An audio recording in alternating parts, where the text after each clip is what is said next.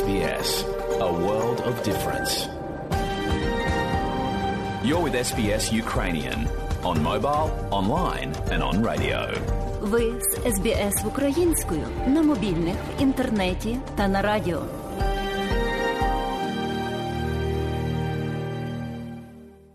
Федеральні вибори наближаються. Вони відбудуться, як ви вже знаєте, 21 травня. Отож далі сьогодні поговоримо про партію Зелених Австралії. Отже, Австралійська партія зелених офіційно була започаткована 30 серпня 1992 року, коли представники від партії з різних штатів Австралії зустрілися в Сіднеї, щоб сформувати нову федеральну партію. Зростання і успіху було досягнуто, і партія зелених згодом стала третьою впливовою політичною фігурою в австралійському політикумі, завдяки в основному головного засновника і колишнього лідера партії зелених Боба Брауна. Доктор Боб Браун народився 27 грудня 1944 року в обороні у Новій Південній Валії. Він почав свою кар'єру в якості хірурга в Канбері, а потім, потім в Лондоні, перш ніж переселився Лонсестон, Тасманія, де він брав участь в екологічному русі штату, ще практикуючи в якості GP, тобто сімейного лікаря. У 1972 році він став членом першої Австралії, так би мовити, зеленої партії, об'єднаної тасманійської групи, яка, на думку багатьох, почала тенденцію партії зелених у штатах незалежних партій. Австралійські партії зелених об'єдналися у 1992 році, щоб сформувати Федеральну австралійську партію зелених. У 1996 році пан Браун увійшов до федерального парламенту, а через два роки він був єдиним федеральним парламентарем від цієї партії. У той час як зростання зелених є відображенням як збільшення екологічної свідомості виборців, так і клімату початку 2000-х років, що було підтримано на федеральному рівні в останні роки, і ця підтримка, як бачимо, зросла. Доктор Пітер Чен, старший викладач кафедри міжнародних відносин Сіднейського університету. The support for the Greens is interesting because certainly you're right when you say that, um, particularly under the leadership of Bob Brown at the national level, uh, their Senate vote in the upper house. Підтримка зелених є цікавою, тому що, безумовно, ви маєте рацію, коли говорите особливо під керівництвом Боба Брауна на національному рівні. Голосування у Сенаті у Верхній Палаті досягло 13%, а потім він відмовився. Коли він вийшов на пенсію, вона знизилася приблизно до 8,6%. На останніх виборах він повернувся, тобто відсоток довіри виборців до 10% приблизно, де ми бачимо рівень підтримки. Тому я не знаю, чи він знизився так само, як і було. І я думаю, інша справа в тому, що зелені розвивають свій успіх, особливо в місцевих органах влади і в деякій мірі на державному рівні Австралії. Менше, звичайно, на федеральному рівні, тому що виграти місця на федеральному рівні насправді набагато складніше для невеликих партій.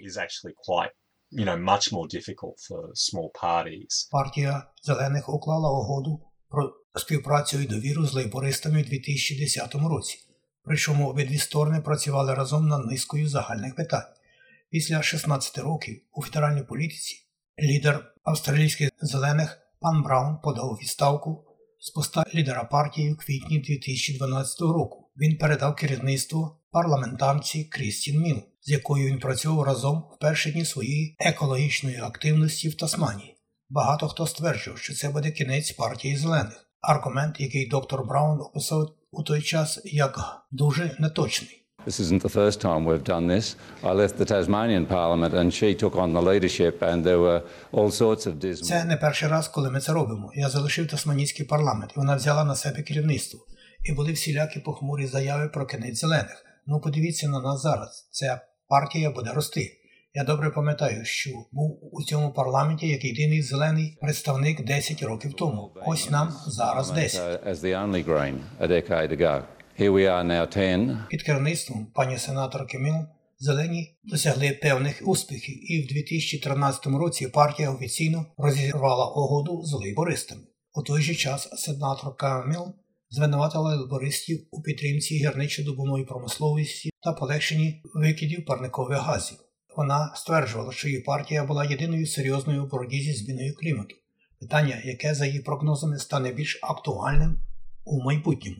When you look around the world, it is extremely unusual to end up with majority governments. In fact, it's the exception rather than the rule. Коли ви дивитеся по всьому світу, це надзвичайно незвично в кінцевому підсумку з урядами більшості.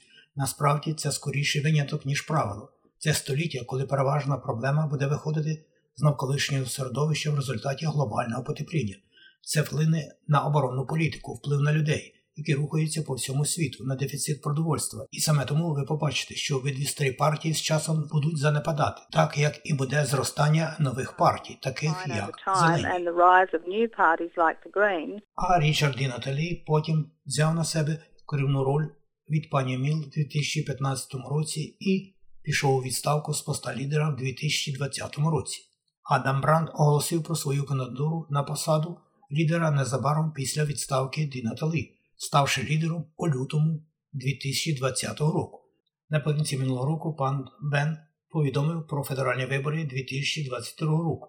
We want to kick the Liberals out. We think Scott Morrison has been terrible on um, Ми хочемо вигнати лібералів. Ми вважаємо, що Скотт Моррисон був жахливим щодо питань клімату, а також щодо нерівності і має серйозну проблему говорити правду. Він повинен піти. Ліберали повинні піти. Тому ми будемо тоді в такій ситуації в парламенті щодо розподілу влади. Ми будемо прагнути працювати з лейбористами, щоб підтримати зміни уряду.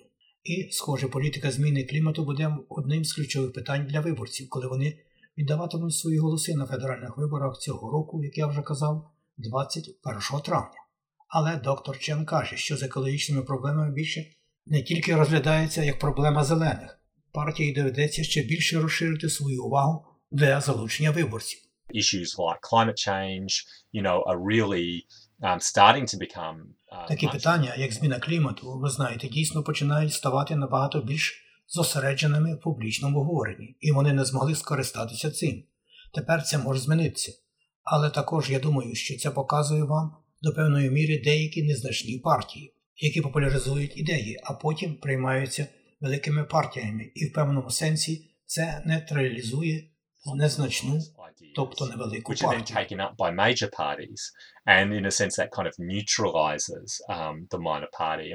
Отже, на сьогодні все про партію зелених Австралії, а про інші партії, шановні радіослухачі, ви або можете вже довідатися на нашій веб-сторінці www.sbs.com.au, або радіорозповіді будуть поміщені у найближчий час на згаданій уже веб-сторінці SBS Ukraine.